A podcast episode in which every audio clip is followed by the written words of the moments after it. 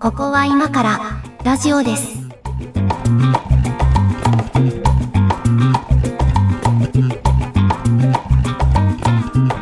ここは今からラジオです。三本撮りの三本目です。お相手は上書きです。よろしくお願いします。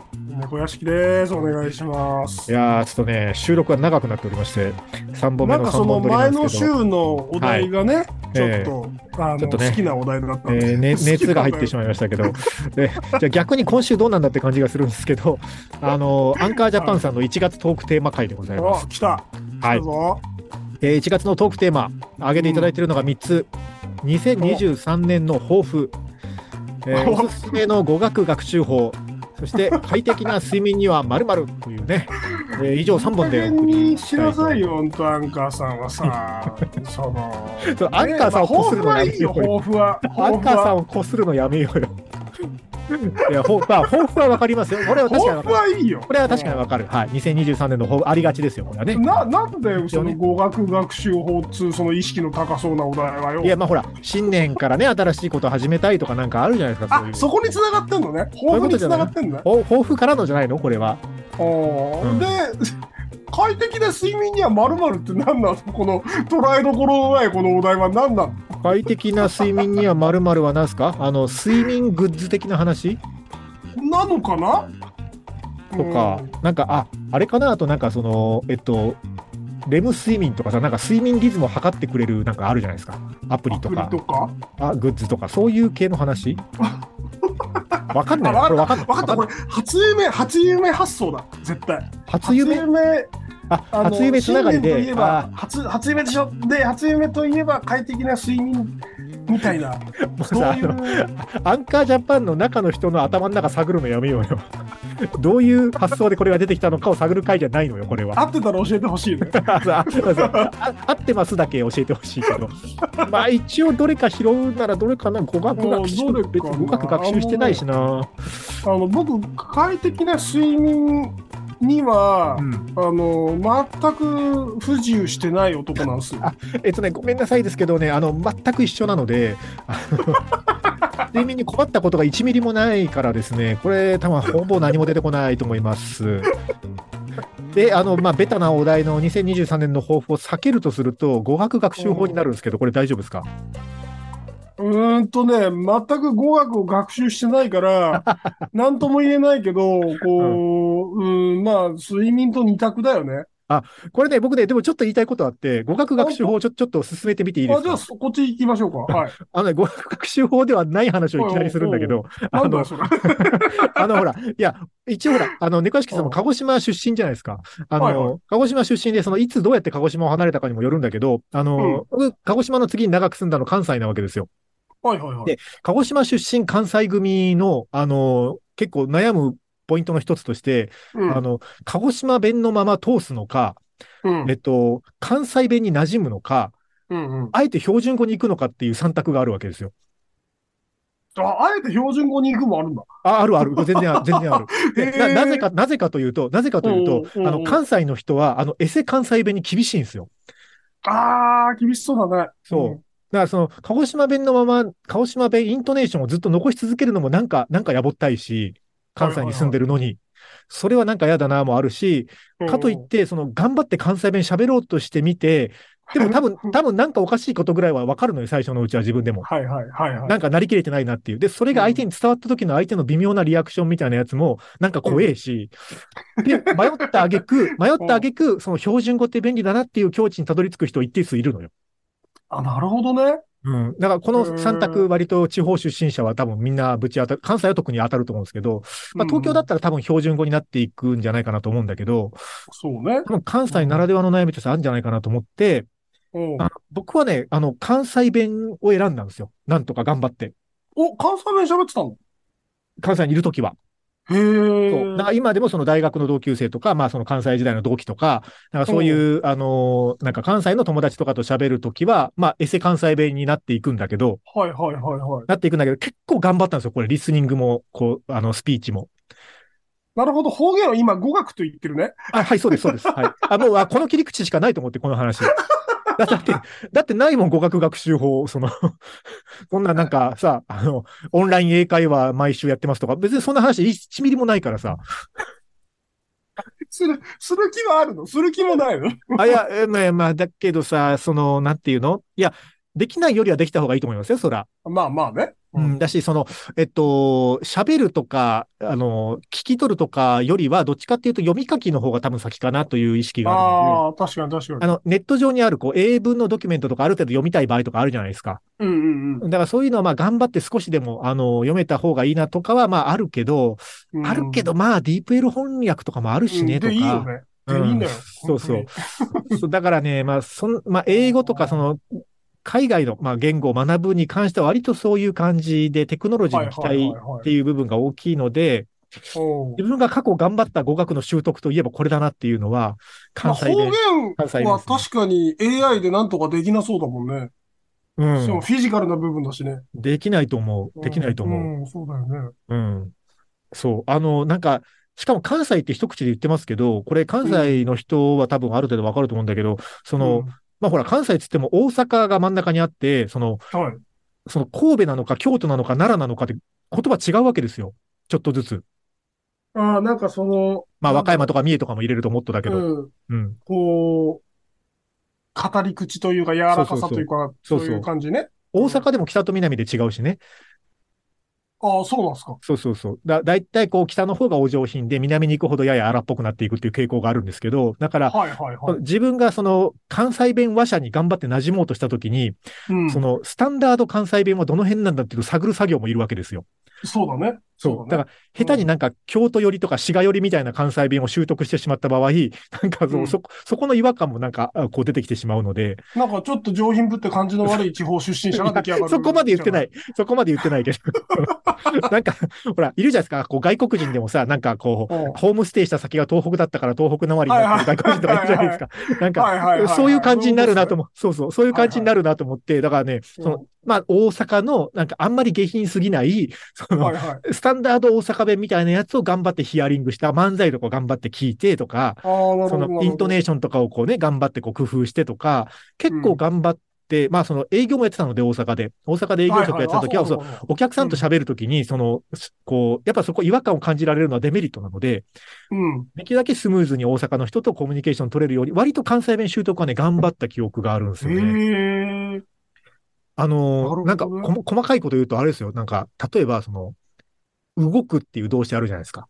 うん。動く。なんか何でもいいけど、うんこう車が動くとか。うんうん動くも、その、えっと、まあ、傾向としてはね、京都、滋賀に近づくほど動くから、異国になっていくんですよ。おー、なるほどね。例えば。でそんなのも、だから、どのぐらいで言うか、動くなのか、動くなのか、異国なのか、異国なのか、どのぐらいで発音するかで、なんとなく読み取られてしまうものがあるわけですよ。ははー。で、こいつ、北の方だなって思われちゃって そる。うそうそうそうそう。となかる、ほどね。なんかそういうのをね、結構、頑張ってた記憶がありますね、大阪にいた頃は。こう、な、ど、どうやって覚えたんですか？えーっと、まあまあ、あの、の、楽しんで覚えるという意味では、リスニングは、えっと、だから、まあ、お笑いをたくさん見るですよね。で、お笑いでもその、スタンダード大阪弁に近い、えー漫才をやってる芸人さんはどの辺かなっていうところを頑張って探すっていうのと、あとは、えっと、まあ、大阪出身の友達とかに、そのおかしいところを指摘してもらうってのは結構やりましたね。あの、ネイなんかネイネイティブチェックってことですね。はい。はいはい。そうそうネイティブと、あの、喋ってて、その、あう、んあの、こういう感じで頑張って大阪弁になろうとしてるから、あの、おかしいとこあったら指摘してねと。あの、はいはいはいどういうふうにイントネーションが違うとか、大阪ではこういう言い方するとかしないとか、いうのをこう指摘してねっていうのをこうネイティブチェックを受けるとか、っていうのを結構なんか頑張ってそういうネイティブチェックに付き合ってくれるお友達がいらっしゃが、る。今、そうですね、まあ、あの同級生とかにいたので、そうそうやりましたね。あ結構、だからあれなんですよ。大阪に住んでても、その、大阪にも、その子供の頃から住んでるんだけど、出身は大阪じゃないんですっていう人はね、やっぱちょっと言葉違ったりするとかもだんだん分かってくるので、えー、そう、わかるようになるんだ。わ、わかるようにもなります。リスニングを頑張ると。だからこれ多分その外、あの外国語習得者の特権だと思うんですけど、その、そこで生まれ育ってない非ネイティブの方が、そういうこう、うん細かな違いに敏感になるというか、おいうところはね、多分ああるんだと思うんですけどね。だからね、今すごい困るのは、もう大阪もだから離れて鹿児島に帰ってきて十数年経ってるので、うんうんそのトレーニングからだいぶ離れちゃってるわけですよ。うん。だから今すごい困るのは、その鹿児島にいながらにして、周りの人鹿児島で、さっきまで鹿児島の人と喋ってたところに、うん、うん大阪の人から電話かかってきたときに、どの、どのチャンネルで喋り出せばいいかが分かんなくなるとかはあります。あの、迷子になるそれは、それはあの、えっ、と、うんと、本人の中でチャンネルの切り替えができないってことなのか、はい。あの、周囲で聞き耳を立ててる人に、なんて 顔で聞かれたらいいのかみたいなえっと、その、その二つが64ぐらいですね。その、64ぐらいでミックスされてわけわかんない言葉で喋ってしまうっていう。なるよね。いや、後者あるんですよ。後者結構あるんですよ。ある。だから、東京の人もあるでしょ。だから東京だと標準語で喋ってるけど、鹿児島の人から電話かかってくるとか、うん。なんか相手が鹿児島弁で喋り始めるみたいな時に、ど、どこに合わせるみたいなのありますよね。あの、もともと僕は鹿児島にいた時から標準語だったので、あはいはい。あの、あんまりそこは困んないんだが、ねはいはいだが、あの、なんだろう。もしかしたら釣られてるかもしれないっていう、そのはいはい鹿児島弁のイントネーションに釣られてるかもしれないっていうので、逆に東京の人のなんかその反応を微妙に見たりする。ああ、そうね。そうそう。あの、うん僕らはその普段の仕事で言うと、こう、インタビューするとかされるとかっていう仕事も結構あるので、はいはいはい。あの、ローカルでやってるとね、その、こう、方言しか喋らないおじいちゃんとかにインタビューするとかもあるわけですよ。で、そうするとなんかこう、やっぱいいコメントを引き出したいから、あの、うん相手が鹿児島弁ネイティブな時にこっちが標準語で行くと、かえって緊張させちゃったりする場合があるので、はいはいはい。そういう意味でネイティブ鹿児島弁をあえて使う場面もあったりするわけですよ。あーね。だからそこの切り替えスイッチは日常的にやってるから、標準語と鹿児島弁はね、そんなに困らないというか、割と入って切り替えられるんだけど、その、かすかに体に残っているその関西弁の、なんていうか、こう経験値というか。これがね、たまに邪魔する時があって、これが結構困る時ありますね。なるほどね。こういう、なんか、ですね、あの、よく外国人学習者が言う、はい。えっと、現地の彼女を作ればいいんだみたいな。ああ、まあこ、ういうのはそれったんですか？言わないようにしてたけど、まあ、それはいい方法だと思います。いや、そういうのも当然あったでしょうよ、あなた。え？はい。あ、ちょっと一曲行きましょうかね。猫屋敷さん一曲お願いします。マジかよ曲お願いします。と、じゃあ、アジアンカンフージェネレーションでリライト。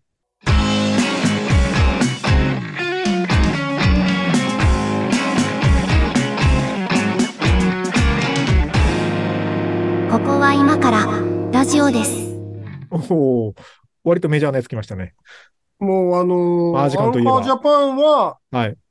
あのーリライトしろと。このえ、何を？トークテーマを。ああ、トークテーマを言う。アンカージャパンをこすりに行くのやめようよ。そのうち怒られますよ。いや、もいうや日頃、怒られる、怒られるほどこすったら多分それは勝ちだよ。いやいや、あの、こびていきましょうよ。日頃お世話になってるんですから。本当に。お世話になってますからね。うん。いや、だから、ポッドキャストとかもね、その語学学習系のポッドキャストめちゃくちゃ多いじゃないですか。多いですね。しかも結構ランキング上位だから、みんなその語学学習系のポッドキャスト聞いてんだなと思って。な、あれでさ、うん。あれは、なんかその多分、それぞれのコンテンツはちゃんとね、あの、頑張ってこうや、こうしたら覚えられるだろうとして作ってらっしゃると思うんですけど、はいはい。なんか、その、それで成果を上げる人ってどのくらいいるんだろうなっていう。そうね、まあ、うん、まあなんか、ポッドキャストだけで、その、じゃあ英語がベラベラ喋れるようになるかっていうと結構厳しいと思うけど、うん。やっぱなんかこう、ちゃんと勉強してる人ほど、こう、常に浴びときたいみたいなニーズはあるんじゃないですか？あ、なんですかね。なんか僕にはあの、なんだろう、まあ、似た、ポッドキャストではないんですけど、そのはいはいスピードラーニングっていう枠があったわけじゃないですか。日まあ本人はそのスピードラーニングって枠も経験して、こう、はいはいはいはい。ね、乗り越えてきたわけじゃないですか。それを経て、確かにこう、なんか聞くだけで聞けるわ、聞こえるようになるわけがないっていうね、うん、まあまあ聞くだけではね、確かに難しいと思うけど。う。なんのがあるので、なんかその、ね、そういう、その手のやつで成功した人がもしいるなら、なんかその、もっとやり方をちゃんとノートとかに書いた方がいいんじゃないかっていう。いや、でもね、だからさっきの話じゃないけど、その、語学学習のニーズってさ、その、まあ、英語喋れるようになりたいとかさ、まあ、あるんだろうけど、なんか会社でやれって言われてるとかさ、あるんだろうけど、なんか、こう、海外の人と仕事するとか、まあ、これから増えてくるんだろうけど、うん。その海外で仕事するとか、海外の人と仕事するとか、まあ、増えてはくるんだろうけど、まあ、言うてもそんなに、こう、みんながみんな必要なスキルじゃないわけじゃないですか。まあ、みんなは必要じゃないね。じゃないですよね。うんでそのなんか翻訳ソフトとかもまあ多分進化してくるだろうし、うなの、ネイティブレベルを求められる人ってそんな多くないと思うんだけど、うんうん。でどっちかと言ったらさ、だから、その、最初に言ってた話みたいに、その、非、非、こう、出身者のための関西弁講座とかさ、うん。なんか東京標準語イントネーションをきれいに喋るためにとかさ、なんかそっちの方がニーズありそうな気がするんだよ。アナウンサー喋りみたいなやつね。ああ、まあまあ、アナウンサー喋りはそれはそれでちょっとな独特の言語なので別言語なんだよ。あれは気持ち悪いと思うんだけど。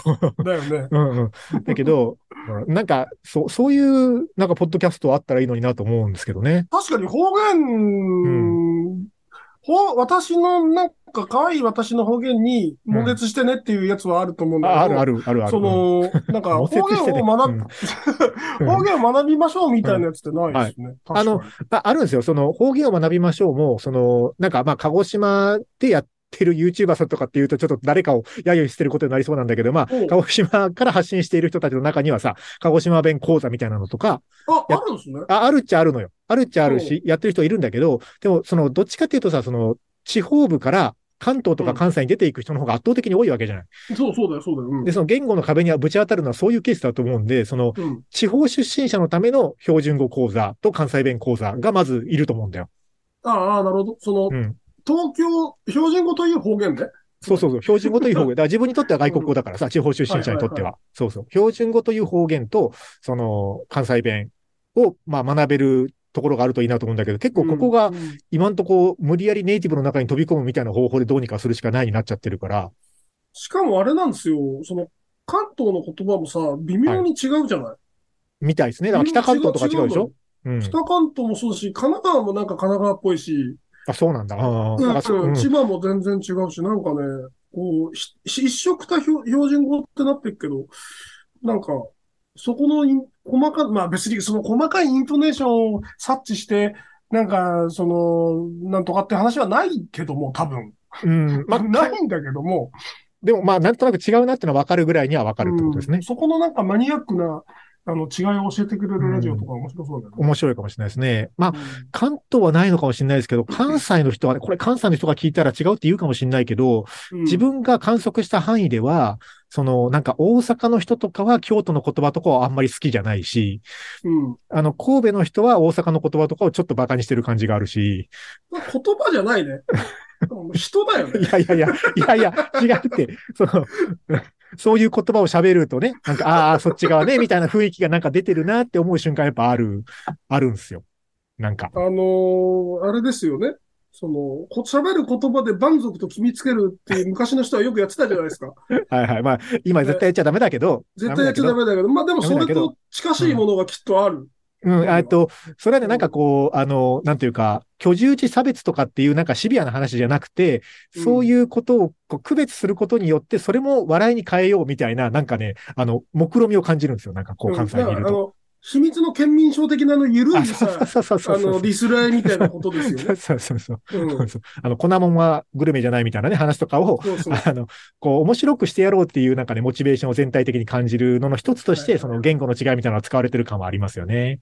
まあなんかあの辺の人たちはすべてこう、なんていうか、こう、なんていうかな。計算づくの罵り合いな気がするので、まあ真に、真に闘争に発展する何かではないような気がするね。まあ、面白ければ、あの、いいっていう価値観もあるしね、なんかこう。そうそう。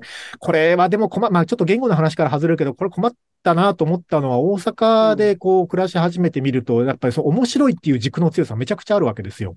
はいはいはい。なんかこう、なんかこんなこと言うとすごいなんかまたあれだけど、例えばさ、うんその女の子が可愛いとか可愛くないとかっていう話が男同士ではよく出るじゃないですか。はいはい。ね、なんかあの子は可愛いとか可愛くないとかうんいう話をするときに、その大阪だと必ずそこに面白いが掛け合わされるわけですよ。まあ、つまりこうおもろい、し、可愛い。そうそう、よ4つに、よ4つに対立があるわけね4、四証言に分けられるんです。あれ、あの、あんま可愛くないけどおもろいなとかもあるし、結構評価高いんですよ、これはこれで。最低の評価、おもんないブスみたいなやつがそうそうそう。それは最低。それは最低なんだけど、でも、その、まあこれもう本当言葉が悪いのはもううんごめんなさいって言った上で言うけど、その、うんあんまりその、容姿が美しくない人ほど、その美しくないことを笑いに変える術を体得しながら成長してきてるので、うん。結構そういう人はね、あの、めちゃくちゃおもろかったりするケースが多いわけですよ。あ、そう。なんか、そう、若い時はう、んそれ、なんかすごいなとか、なんかその、あいつそういうの、そういうとこいいよねってなると思うんだけど、大人になってみるとなんかすごくそこに物悲しさというか、あのー物悲しさってなんだろなんだろうな、その、すごい例え悪いんですけど、う。うん。虐待されてるけど強くてなんか、ハキハキと喋る子供みたいな、ああ、そういう、まあね。ね、周周囲から その圧力に負けずに、まあけなげに頑張ってるみたいな、そういうのを感じてしまって、僕はなんか、ああの、辛いです。あ、なるほど。まあ、それはね、まあ、そういう面もあるかなとも思うが、思うがう、ただね、これ、まあ、個人的な主観ですよ。個人的な主観で言うと、その、まあ、二軸で判断されるとは言ったものの、その、うん。た可愛いとかっていう、こう、表現がちょっとあれだったかもしれないけど、そうの、んあらゆるものがあれなんですよ。例えば仕事できるでもいいし、はいはい。金持ってるでもいいし、何でもいいんだけど、その、何かとおもろいは全て掛け合わされてるわけですよ、言ったら。常に4証言ですね。常に4証言。のそうそう。そうそう。金持ちやけど、おもんないみたいな。そうそうそう。だ金持ちだけどおもんないとかは、めちゃくちゃ批判の対象なわけですよ。だよね、多分かね。金持ちのくせにおもんないとかあるわけですよ。逆に金持ちのくせにおもろいっていうのもあるんですあよね。まああるあるある。それは結構おもろいパターンだけど。今日は金持ちの場合は金持ちのくせにおもろいなんですね。そうそうそうそう。金持ちって大体おもんないのにあいつはおもろいみたいな、なんかね、そういう言外の意図を感じるんだけど、だってか、だからね、あの、何が言いたいかというと、その、とうんあのー、二軸なんだけど、二軸の、その一軸目と二軸目の、あのーうんパワーバランスで言うと、おもろいが強すぎるわけですよ。おもろいの評価がおもろい固定だもんね。そうそうそれ、そこで言うと。おもろいの評価が強すぎるので、だからその、うんおもろいが突き抜けていると、すべての評価をひっくり返すことが可能っていう、なんかね、だからそういうね。そういう国なんですよね、あそこは。なんか、あれっすね。うんその、アメリカンドリームがあるみたいな話。そうそうそううそうそう。だからおもろかったらすべてひっくり返せるっていうね、なんか、そういうドリーム確かありますよ、大阪ドリームは。うんじゃあ M1 ってそういう大会なんですよね。そういう大会ですね。そういう大会。で、そういう大会を突き抜けると最後金持ちになれるっていう。っていうね。あすごい、なんかあの、なんだろう、その、デトロイトヒップホップスターみたいな、そういう話ですよね。だからね、あの、ダウンタウンもね、尼崎から出てきて、ね、あそこまでそうだね。登り詰められたっていう、なんか、あれはだから一つのアメリカンドリームだと思うんですよね。そうだね。うん。うんおもろいと、まあああなれるんやっていうね。アメリカ人と関西人の、なんか類似性は結構いろんなところで指摘されてると思うんだよねああ、そうね。まあ、ノリの良さとかね、なんかその、うん。こう、いろんな場を盛り上げるみたいな、そういうところあるのかもしれないですね。アメリカンドリームみたいな共そうそうそう通点も。うん。まあ、あそこじゃあ、その、大阪なり関西圏に行くことを渡米というふうに言い始めたら 良いのでは？欧渡米米、しに行ったら、あの、大阪に渡米して語学を学ぶと、あの、あおおむね、あおおむねなるほどもうアメリカを学んだようなものだっていう。なるほど。えっと、なんです、ワーキングホリデーみたいなことですね。そうそうそうそう。大阪で。大阪にワーホリに行けばいいんじゃないですか。パスポートいらないしね。パスポート、現状いらないですけどね。いらないですから、現状いらないですけど。現状いらないですから。うんまあ将来的に必要かもしれないですけど。必要かもしれないけど。うん。はい。ということで、まあ、あの全然言語の話じゃなくなったので、ちょっと一曲いこうかな。はいじゃあね、これにします。えー名誉で心躍る方で。ここは今からラジオです。ラジオです。これはですね、あの、au の新しい CM ソングですね。au の、あのさ、また話ずれるんですけど、はいはい。携帯の CM って見なくならなか、ならないですか？なんかその、数減ってません？あのー僕、本当にテレビを見なくなったので、あんまりわかんないんですけど、うんはいまあでもそんなに見ない気がする、確かに。なんかね、その、一時期ソシャゲの CM ばっかりで、あと携帯の CM ばっかりでみたいな感じだったんだけど、なんか傾向がだいぶ、だいぶこの年末見てたらはいはい変わ。ってきてる気がする。携帯電話会社がだから、その値下げ圧力が結構あって厳しいのかなとも思いますけどね。まあ回せないし、なんかあの、うんしょうもない、なんか、そのストーリー仕立てというか、うん。あの、しょうもないストーリー仕立てっていうのはどうかと思うけど、うん。いや、だってあんな明らかに不要でしょ。うんあれで120秒 CM はいらないね。ね、いらないでしょ。で、うんいらなんか、あの、ね、年末にはなんかその1年ああったことを、その CM ベースで振り返ったりしはいて、あの、はい。ほんとしょうもねえなって、あの、思ってたんですけど、まあそういうのもなくなったので、まあ広告代理店が人の、人の金で遊びすぎなんですよね、広告代理店がね。本当だよ、本当だよ。聞いてるか、この野郎。いや代理店にも頑張ってる人いるんだから、本当にもうえー 組んであげて。D だよ、D。D だよ、お前ら。やいやいや、うんということで今日、あの、おすすめの語学学習法っていう話は全くしてないけど、また、またもすいません、またもすいませんって言うしかない感じになってますが、いや、だからもう、えっ、と、毎回さ、このはいはい。出発点を、はい。アンカーさんの指定したなんかしょうもないお題にして、そっからもうしょうん。どこまでこう飛躍できるかみたいなのを目標にしたらいいんじゃないですか。ど、どこから遠くまでたどり着けるかと。そう、どこまでたどり着けるのかって、ここまで飛べたみたいな。遠くまで飛べるかを我々の番組はやるぞと。そう、ウいうィキペディア巡りみたいなさ。そういう、ああね。ウィキペディアでいかに遠い話題に行けるかみたいな。どういう話題に行けるかっていう。うん。そうね。あの、あこはいはい。逆にあの、だから最終的に SDGs の話に落とすっていうのでもいいです。もう、あの、そういう謎の様式美やめようよ。なんかよし、吉本が最後全員でこけたら OK みたいなさ、なんか、あそうそうそうそうそう そう。全部これで良かったことにするみたいなやつやめようよ、もうウィ。キペディアももうどういう項目を取ってもいいから必ず最後戦艦ヤマトに落ち着くみたいな。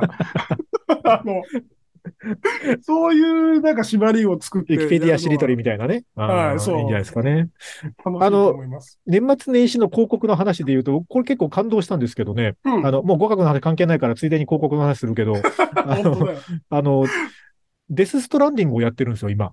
はい、ですと、アメリカを無料、無料、再無料配布、無料配布されてたんで、あの、はいはいアメリカン、アメリカンドリームを再建するために今頑張って荷物を運んでるんですけど、はいはい。あのゲームがあの、モンスターエナジーとコラボしてるのね。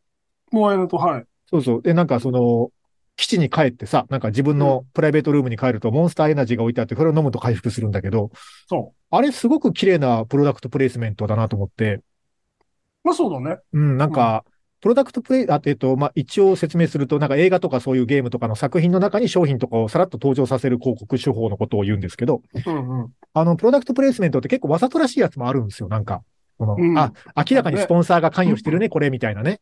うん、なんか、やたらその、こう、なんだっけ、ドラマの主人公がドコモのスマホの起動画面をやたら見せるとかさ、なんか、なんか、そういうやつもやたらあるけど、なんか、それってやっぱなんか世界観を壊すわけですよ。あどどっちにとってもあんま良くない。この、その行動になんかね、その、原理を感じないというかね、そうそうそう。合理的でない行動をとってまでうんうん広告を見せるみたいなね、そうそうそうそう。だからそれどっちにとっても良くないわけですよ。なんかスポンサーからすると商品が世界観を壊してるようにも見えるし、うんうんうん作品側から見るとなんかね、作品の不自然さが残るしみたいな、良くない例とかもある、いっぱいあるんだけど、だ結構まあ、あの、昔からやられてるけど、難しい広告手法の一つという認識をしてたんですけど、うん。あのモンスターエナジーはさ、なんていうかこう、時代設定とかそのゲームのこう、設定の中にさ、なんかうんそういう社会、あれ一応なんかこう、大爆発とかが起こってむちゃくちゃになったアメリカみたいな、うんうんあの世界が舞台なんだけど、そこにも確かにありそうな商品なんですよ。モンスターエナジーみたいな商品って。うんでそこにありそうなエナジードリンクとしてちゃんと登場するし、なんかその、回復する度合いとかもさ、なんか、うんまあ、もんげな一本飲んでこれぐらいよね、みたいなさ、なんかあんま無理がないというか。そうなの、そうなの。なんか全ね、回復ではないのよ。そうそうそうそう。まあまあ、あんまり無理がないというか、うん。うん。で、こう、すごい大敗した世界観じゃないですか。なんかね、うんこう、あの、大敗した世界観にモンスターエナジーの無理のなさが結構ね、なんか際立ってて、なんかいいなと思って、あれってさ、何本も飲めなかったっけ、何本も飲めると思う。何本も飲んだら何本も缶が積まれるじゃん。そうそう、何本積まれるよ。あの絵が多分、うん。現実に即してるんだよね。そうそう。で、あの、これね、おあの、思ったのは、そうやって、だから、あの、ゲームの世界に浸るじゃないですか。で、うんゲームの世界にやっぱリアルの世界にも、こう存在する飲料がこう登場するわけでしょ？うんうん。で、その世界に長く浸って、現実世界に帰ってくるじゃないですか。うん、で、仕事しててなんか、わあ、もう今日も疲れたなと思うじゃないですか。うんなんか、モンエナに手伸びるんだよね。なんかそうすると。なんかほら、おあのーまんまと。いや、もう、あの、今日は休みだだったら、もう一回ゲームしに行くんだけど、うん。時間があれば。だけどもううん今日仕事終わっても明日の仕事の準備もあるし、まあちょっとやって寝るかなみたいな時にさ、なんかもんげながると飲んじゃうわけよ。まあ、あのーなんだろう。その、デスストの中にモンエナが出てなくても飲むんでしょうけど、そうだえっそうそうそうと、とはいえ、なんかこの親近感をもうすでに持って、持った状態でいるからね。だからなんか、それはあれなのよ。こうなんか、あしえっと今からもう一仕事するかなの元気出すための何か一本飲みたいなの時に選択する選択肢がたくさんあるんだけど、うんまあ、コーヒーでもいいしうん。別にあのレッドブルでもいいんだけど、うん。なんかそこの選択肢の中でこうモンエナを手に取るようになるっていう効果は明らかにあるなと思って、そうだね。うん、うん。あれはなんか綺麗な広告手法と思ってあのそこも含めてデススト楽しんでるんですけどね。でもさ、あれさ、うん。例えばよ、あれがはレッドブルだったとして、うんサムが飲んでるのはいがレッドブルっていう想像が今あんまできないんだよね。あそうなんだだからレッドブルはさこれだからあの多分ブランドイメージの作り方の問題なんだけど、うんうん、そうそレレッドブルってもうちょっとなんかさパリピな感じがするじゃん。う。そうなのよ。なんかこそうハッピーでラブピースな感じするじゃんなんか。いやあの世界観と合わないのよ。こうデザインも含めてねそうい色使いとかデザインも含めて。よどんだとか大敗的なとか、なんかその攻撃的なみたいな、うん、あの、飲み物ではないのよね。でモンエナはさそのパッケージデザインもなんか黒ベースになんかこう緑色の爪で引っかいたみたいなところがさやっぱあのサムも外でいっぱいこう BT に襲われてさなんかこう手形とかつけて帰ってくるわけじゃん。はいはいはい、はい。血を流しながら、でうんそこでこう爪で引っかいたこのデザインのモンエナがやっぱ合うんだよねなんか。なんかどそこはちゃんとしてるし、うんなんか、あれだよね。そういうのを2つも3つも放り込まなかったのが偉いよね。そうそうなんですよですよ。ね。そうなんですよ。であここはモンエナでじゃあ例えばバイクは川崎でみたいな話になってないところがね、うん、なんかあいそうそいうそういいなと思うんですよね。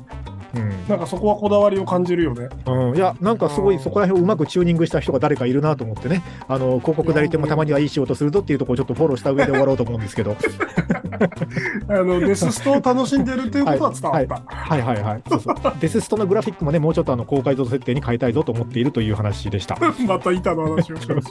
ということで、えっと、はい今日は、えっと、語学の話から、えっと、モンスターエナジーの話で終わりましたけども、いかがだったでしょうか？